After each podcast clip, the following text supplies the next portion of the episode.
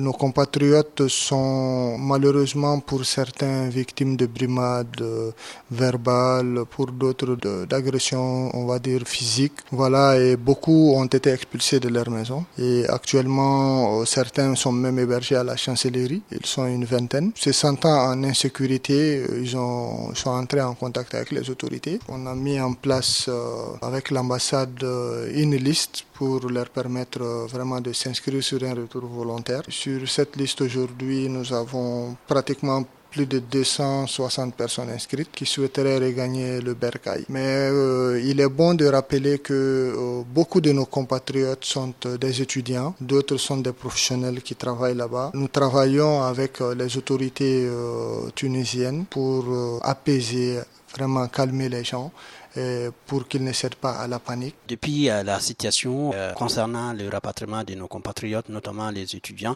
aujourd'hui, qu'en est-il la situation? Est-ce que euh, les vols est prêts Est-ce que quand est-ce qu'ils vont venir? Oui, nous sommes en train de nous organiser pour déjà faire venir un, un premier groupe. C'est incessant, incessamment, ça va se faire.